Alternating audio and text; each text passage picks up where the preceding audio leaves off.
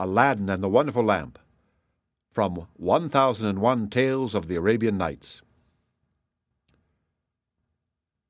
There once lived a poor tailor who had a son called Aladdin, a careless, idle boy who would do nothing but play ball all day long in the streets with little idle boys like himself.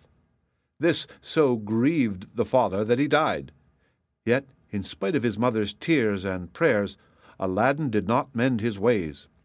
One day, when he was playing in the streets as usual, a stranger asked him his age, and if he was not the son of Mustapha the tailor.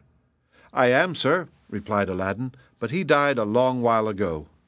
On this, the stranger, who was a famous African magician, fell on his neck and kissed him, saying, I am your uncle, and knew you from your likeness to my brother. Go to your mother and tell her I am coming. Aladdin ran home and told his mother of his newly found uncle. Indeed, child, she said, your father had a brother, but I always thought he was dead. However, she prepared supper and bade Aladdin seek his uncle, who came laden with wine and fruit.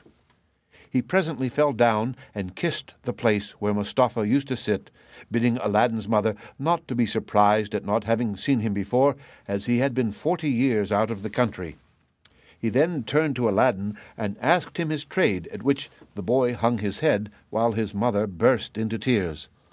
On learning that Aladdin was idle and would learn no trade, he offered to take a shop for him and stock it with merchandise. Next day he bought Aladdin a fine suit of clothes and took him all over the city, showing him the sights, and brought him home at nightfall to his mother, who was overjoyed to see her son so fine. The next day the magician led Aladdin into some beautiful gardens at a long way outside the city gates. They sat down by a fountain, and the magician pulled a cake from his girdle, which he divided between them. Then they journeyed onward till they almost reached the mountains. Aladdin was so tired that he begged to go back, but the magician beguiled him with pleasant stories and led him on in spite of himself. At last they came to two mountains divided by a narrow valley. We will go no further, said the false uncle. I will show you something wonderful, only do you gather up sticks while I kindle a fire. When it was lit, the magician threw on it a powder he had about him, at the same time saying some magical words. The earth trembled a little and opened in front of them, disclosing a square, flat stone with a brass ring in the middle to raise it by. Aladdin tried to run away, but the magician caught him and gave him a blow that knocked him down. What have I done, uncle? he said piteously, whereupon the magician said more kindly, Fear nothing, but obey me. Beneath this stone lies a treasure which is to be yours, and no one else may touch it, so you must do exactly as I tell you. At the word treasure, Aladdin forgot his fears and grasped the ring as he was told, saying the names of his father and grandfather. The stone came up quite easily, and some steps appeared. Go down, said the magician. At the foot of those steps you will find an open door leading into three large halls. Tuck up your gown and go through them without touching anything, or you will die instantly. These halls lead into a garden of fine fruit trees.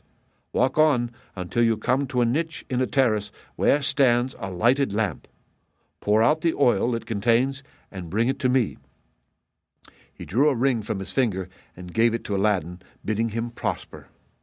Aladdin found everything as the magician had said, gathered some fruit off the trees, and, having got the lamp, arrived at the mouth of the cave. The magician cried out in a great hurry, Make haste and give me the lamp. This Aladdin refused to do until he was out of the cave.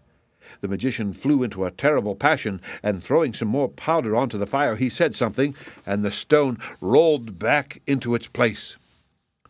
The magician left Persia forever, which plainly showed that he was no uncle of Aladdin's, but a cunning magician who had read in his magic books of a wonderful lamp which would make him the most powerful man in the world. Though he alone knew where to find it, he could only receive it from the hand of another. He had picked out the foolish Aladdin for this purpose, intending to get the lamp and kill him afterward. For two days Aladdin remained in the dark, crying and lamenting. At last he clasped his hands in prayer, and in so doing rubbed the ring which the magician had forgotten to take from him. Immediately an enormous and frightful genie rose out of the earth, saying, What wouldst thou with me? I am the slave of the ring, and will obey thee in all things. Aladdin fearlessly replied, Deliver me from this place. Whereupon the earth opened, and he found himself outside. As soon as his eyes could bear the light, he went home, but fainted on the threshold. When he came to himself, he told his mother what had passed, and showed her the lamp and the fruits he had gathered in the garden, which were in reality precious stones. He then asked for some food. Alas, child, she said, I have nothing in the house, but I have spun a little cotton, and will go and sell it. Aladdin bade her keep her cotton, for he would sell the lamp instead. As it was very dirty, she began to rub it that it might fetch a higher price. Instantly a hideous genie appeared and asked what she would have. She fainted away, but Aladdin, snatching the lamp, said boldly, Fetch me something to eat. The genie returned with a silver bowl, twelve silver plates containing rich meats, two silver cups, and two bottles of wine. Aladdin's mother, when she came to herself, said, Whence comes this splendid feast? Ask not, but eat, replied Aladdin. So they sat at breakfast till it was dinner time, and Aladdin told his mother about the lamp. She begged him to sell it and have nothing to do with devils. No, said Aladdin, since chance hath made us aware of its virtues, we will use it, and the ring likewise, which I shall always wear on my finger. When they had eaten all the genie had brought, Aladdin sold one of the silver plates, and so on until none were left. He then had recourse to the genie, who gave him another set of plates, and thus they lived for many years. One day Aladdin heard an order from the Sultan proclaiming that everyone was to stay at home and close his shutters while the princess, his daughter, went to and from the bath. Aladdin was seized by a desire to see her face, which was very difficult as she always went veiled. He hid himself behind the door of the bath and peeped through a chink. The princess lifted her veil as she went in and looked so beautiful that Aladdin fell in love with her at first sight. He went home so changed that his mother was frightened. He told her he loved the princess so deeply that he could not live without her, and meant to ask her in marriage of her father. His mother, on hearing this, burst out laughing, but Aladdin at last prevailed upon her to go before the Sultan and carry his request. She fetched a napkin, and laid in it the magic fruits from the enchanted garden, which sparkled and shone like the most beautiful jewels. She took these with her to please the Sultan, and set out trusting in the lamp. The Grand Wazir and the Lords of Council had just gone in as she entered the hall and placed herself in front of the Sultan. He, however, took no notice of her. She went every day for a week and stood in the same place. When the council broke up on the sixth day, the Sultan said to his Wazir, I see a certain woman in the audience chamber every day carrying something in a napkin. Call her next time that I may find out what she wants. Next day, at a sign from the Wazir, she went up to the foot of the throne and remained kneeling till the Sultan said to her, Rise, good woman, and tell me what you want. She hesitated, so the Sultan sent away all but the Wazir and bade her speak frankly, promising to forgive her beforehand for anything she might say. She then told him of her son's violent love for the princess. I prayed him to forget her, she said, but in vain. He threatened to do some desperate deed if I refused to go and ask your majesty for the hand of the princess. Now, I pray you to forgive not me alone, but my son Aladdin. The Sultan asked her kindly what she had in the napkin, whereupon she unfolded the jewels and presented them. He was thunderstruck, and turning to the Wazir, said, What sayest thou? Ought I not to bestow the princess on one who values her at such a price? The Wazir, who wanted her for his own son, begged the Sultan to withhold her for three months, in the course of which he hoped his son would contrive to make him a richer present. The Sultan granted this, and told Aladdin's mother that, though he consented to the marriage, she must not appear before him again for three months. Aladdin waited patiently for nearly three months, but after two had elapsed, his mother, going into the city to buy oil, found everyone rejoicing, and asked what was going on. Do you not know, was the answer, that the son of the Grand Wazir is to marry the Sultan's daughter tonight? Breathless, she ran and told Aladdin, who was overwhelmed at first, but presently bethought him of the lamp. He rubbed it, and the genie appeared, saying, What is thy will? Aladdin replied, The Sultan, as thou knowest, has broken his promise to me, and the Wazir's son is to have the princess. My command is that tonight you bring hither the bride and bridegroom. Master, I obey, said the genie. Aladdin then went to his chamber, where, sure enough, at midnight, the genie transported the bed containing the Wazir's son and the princess. Take this new married man, he said, and put him outside in the cold, and return at daybreak. Whereupon the genie took the Wazir's son out of bed, leaving Aladdin with the princess. Fear nothing, Aladdin said to her. You are my wife, promised to me by your unjust father, and no harm shall come to you. The princess was too frightened to speak, and passed the most miserable night of her life, while Aladdin lay down beside her and slept soundly. At the appointed hour, the genie fetched in the shivering bridegroom, laid him in his place, and transported the bed back to the palace. Presently the Sultan came to wish his daughter good morning.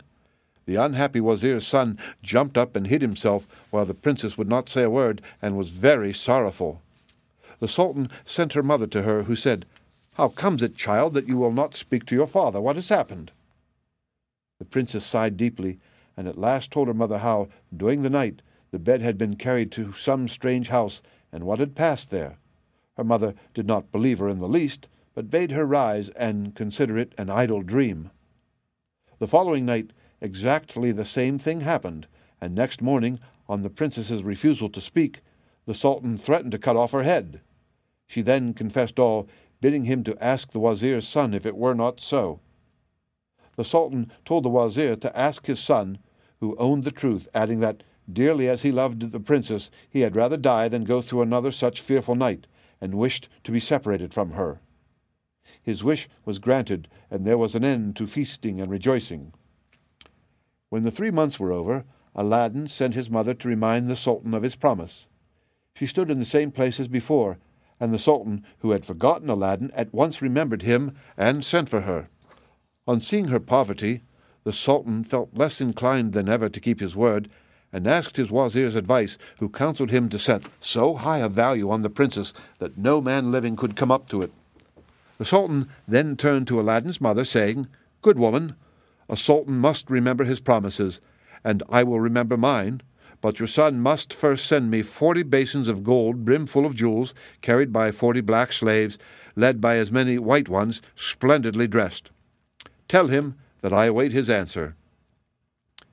The mother of Aladdin bowed low and went home, thinking all was lost. She gave Aladdin the message, adding, he may wait long enough for your answer. Not so long, mother, as you think, her son replied. I would do a great deal more than that for the princess. He summoned the genie, and in a few moments the eighty slaves arrived and filled up the small house and garden. Aladdin made them set out to the palace, two and two, followed by his mother. They were so richly dressed with such splendid jewels in their girdles that everyone crowded to see them and the basins of gold they carried on their heads. They entered the palace, and after kneeling before the Sultan, stood in a half circle around the throne with their arms crossed, while Aladdin's mother presented them to the Sultan.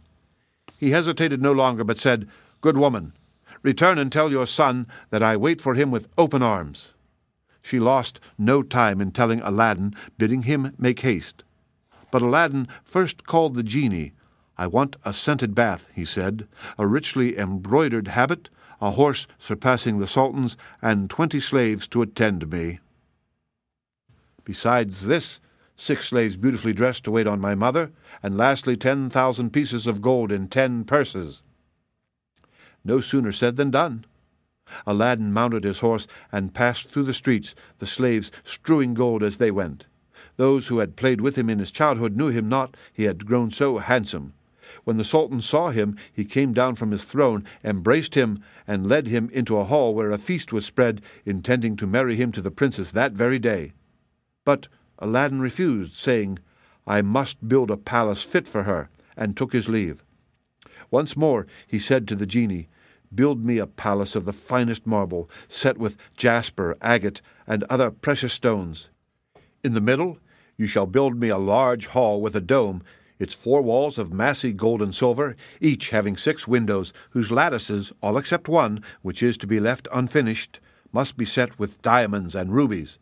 There must be stables, and horses, and grooms, and slaves. Go and see about it. The palace was finished by the next day, and the genie carried him there and showed him all his orders faithfully carried out, even to the laying of a velvet carpet from Aladdin's palace to the Sultan's. Aladdin's mother then dressed herself carefully and walked to the palace with her slaves while he followed her on horseback. The Sultan sent musicians with trumpets and cymbals to meet them, so that the air resounded with music and cheers. She was taken to the princess, who saluted her and treated her with great honor. At night, the princess said good-bye to her father and set out on the carpet for Aladdin's palace with his mother at her side, and followed by the hundred slaves. She was charmed at the sight of Aladdin, who ran to receive her. Princess, he said, blame your beauty for my boldness if I have displeased you. She told him that, after seeing him, she willingly obeyed her father in this matter. After the wedding had taken place, Aladdin led her into the hall where a feast was spread, and she supped with him, after which they danced till midnight. Next day, Aladdin invited the Sultan to see the palace. On entering the hall with the four and twenty windows with their rubies, diamonds, and emeralds, he cried, It is a world's wonder. There is only one thing that surprises me. Was it by accident that one window was left unfinished? No, sir. By design, returned Aladdin. I wished your majesty to have the glory of finishing this palace. The Sultan was pleased and sent for the best jewelers in the city. He showed them the unfinished window and bade them fit it up like the others. Sir, replied their spokesman, we cannot find jewels enough.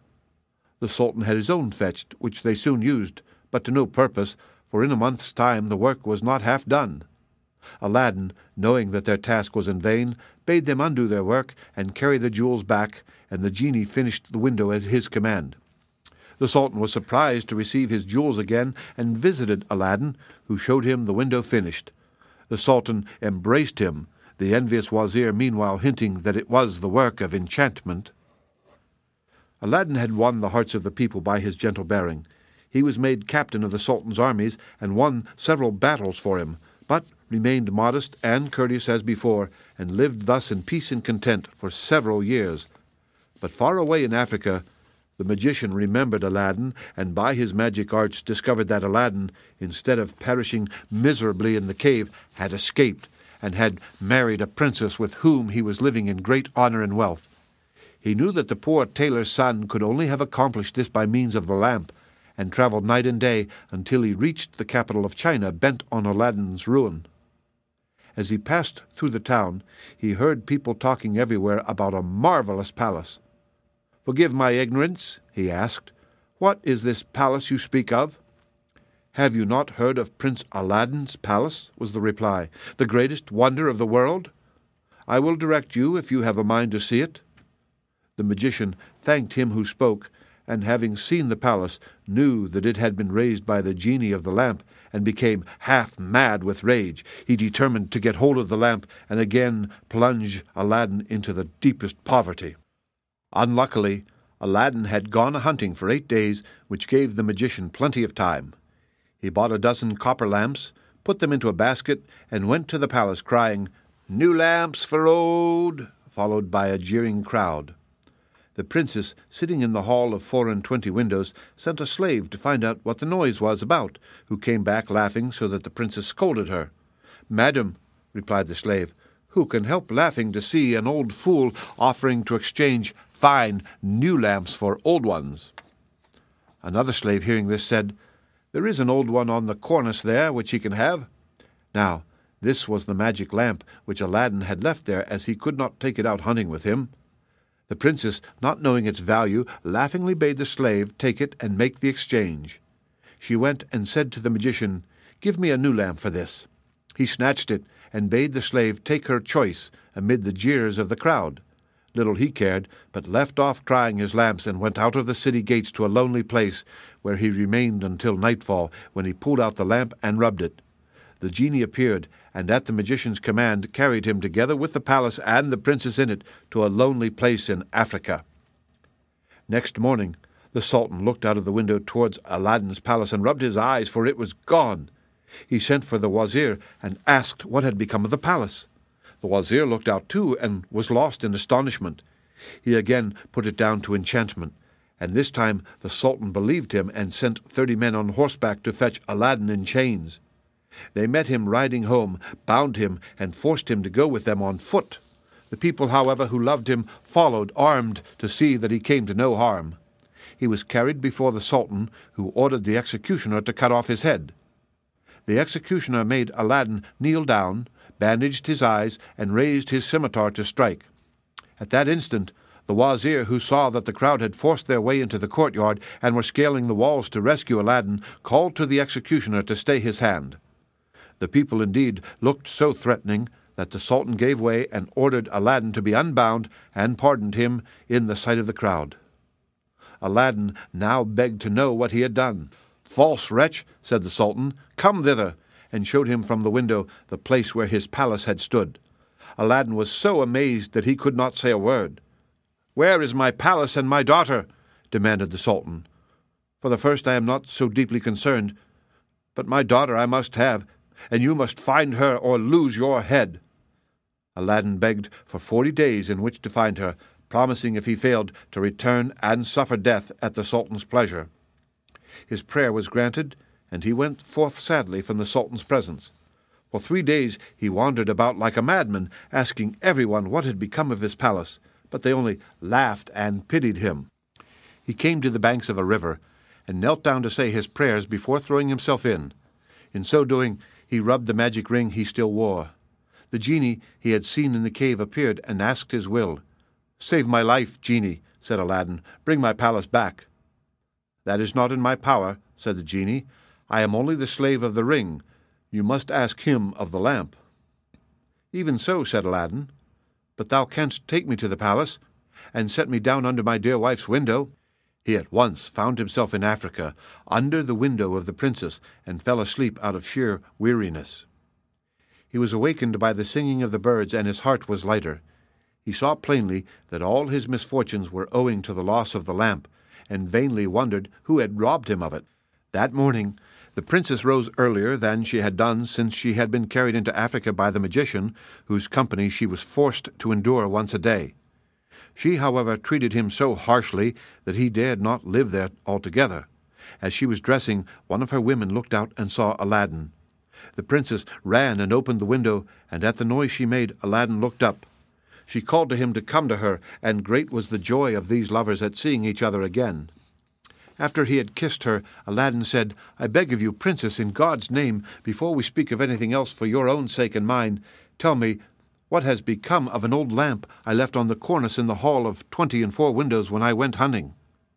Alas, she said, I am the innocent cause of our sorrows, and told him of the exchange of the lamp. Now I know, cried Aladdin, that we have to thank the African magician for this. Where is the lamp? He carries it about with him, said the princess. I know, for he pulled it out of his breast to show me. He wishes me to break my faith with you and marry him, saying that you were beheaded by my father's command. He is forever speaking ill of you, but I only reply by my tears. If I persist, I doubt not but he will use violence. Aladdin comforted her and left her for a while. He changed clothes with the first person he met in the town, and having bought a certain powder, returned to the princess, who let him in by a little side door. Put on your most beautiful dress, he said to her, and receive the magician with smiles, leading him to believe that you have forgotten me. Invite him to sup with you, and say you wish to taste the wine of his country. He will go for some, and while he is gone, I will tell you what to do. She listened carefully to Aladdin, and when he left, she arrayed herself gaily for the first time since she left China. She put on a girdle and headdress of diamonds, and seeing in a glass that she was more beautiful than ever, received the magician, saying to his great amazement, I have made up my mind that Aladdin is dead, and that all my tears will not bring him back to me, so I am resolved to mourn no more, and have therefore invited you to sup with me. But I am tired of the wines of China, and would fain taste those of Africa. the magician flew to his cellar, and the princess put the powder Aladdin had given her in her cup. When he returned, she asked him to drink her health in the wine of Africa, handing him her cup in exchange for his, as a sign she was reconciled to him. Before drinking, the magician made her a speech in praise of her beauty, but the princess cut him short, saying, Let us drink first, and you shall say what you will afterward. She set her cup to her lips and kept it there, while the magician drained his to the dregs and fell back lifeless. The princess then opened the door to Aladdin and flung her arms around his neck, but Aladdin put her away, bidding her leave him as he had more to do. Then he went to the dead magician, took the lamp out of his vest, and bade the genie carry the palace and all in it back to China. This was done, and the princess in her chamber only felt two little shocks, and little thought she was at home again. The Sultan, who was sitting in his closet, mourning for his lost daughter, happened to look up, and rubbed his eyes, for there stood the palace as before. He hastened thither, and Aladdin received him in the hall of the four and twenty windows, with the princess at his side. Aladdin told him what had happened, and showed him the dead body of the magician, that he might believe. A ten days' feast was proclaimed, and it seemed as if Aladdin might now live the rest of his life in peace. But it was not to be. The African magician had a younger brother who was, if possible, more wicked and more cunning than himself. He travelled to China to avenge his brother's death, and went to visit a pious woman called Fatima, thinking she might be of use to him. He entered her cell and clapped a dagger to her breast, telling her to rise and do his bidding on pain of death. He changed clothes with her, colored his face like hers, put on her veil, and murdered her, that she might tell no tales. Then he went toward the palace of Aladdin, and all the people, thinking he was the holy woman, gathered round him, kissing his hands and begging his blessing. When he got to the palace, there was such a noise going on round him that the princess bade her slave look out of the window and ask what was the matter. The slave said it was the holy woman, curing people by her touch of their ailments, whereupon the princess, who had long desired to see Fatima, sent for her. On coming to the princess, the magician offered up a prayer for her health and prosperity. When he had done, the princess made him sit by her, and begged him to stay with her always. The false Fatima, who wished for nothing better, consented, but kept his veil down for fear of discovery. The princess showed him the hall, and asked him what he thought of it. It is truly beautiful, said the false Fatima. In my mind it wants but one thing. And what is that? said the princess. If only a roc's egg replied he, were it hung up from the middle of this dome, it would be the wonder of the world. After this, the princess could think of nothing but the roc's egg, and when Aladdin returned from hunting, he found her in a very ill humour. He begged to know what was amiss, and she told him that all her pleasure in the hall was spoiled for the want of a roc's egg hanging from the dome. If that is all, replied Aladdin, you shall soon be happy. He left her and rubbed the lamp, and when the genie appeared, commanded him to bring a roc's egg. The genie gave such a loud and terrible shriek that the hall shook. Wretch, he cried, is it not enough that I have done everything for you, but you must command me to bring my master and hang him up in the midst of this dome? You and your wife and your palace deserve to be burnt to ashes. But that this request does not come from you, but from the brother of the African magician whom you destroyed, he is now in your palace disguised as the holy woman whom he murdered. He it was who put that wish into your wife's head. Take care of yourself, for he means to kill you. So saying, the genie disappeared. Aladdin went back to the princess, saying his head ached, and requesting that the holy Fatima should be fetched to lay her hands on it. But when the magician came near, Aladdin, seizing his dagger, pierced him to the heart. What have you done? cried the princess. You have killed the holy woman. Not so, replied Aladdin, but a wicked magician, and told her of how she had been deceived. After this, Aladdin and his wife lived in peace. He succeeded the Sultan when he died, and reigned for many years, leaving behind him a long line of kings. The End. Read by Rick Kishner for Lit2Go on the web at fcit.usf.edu.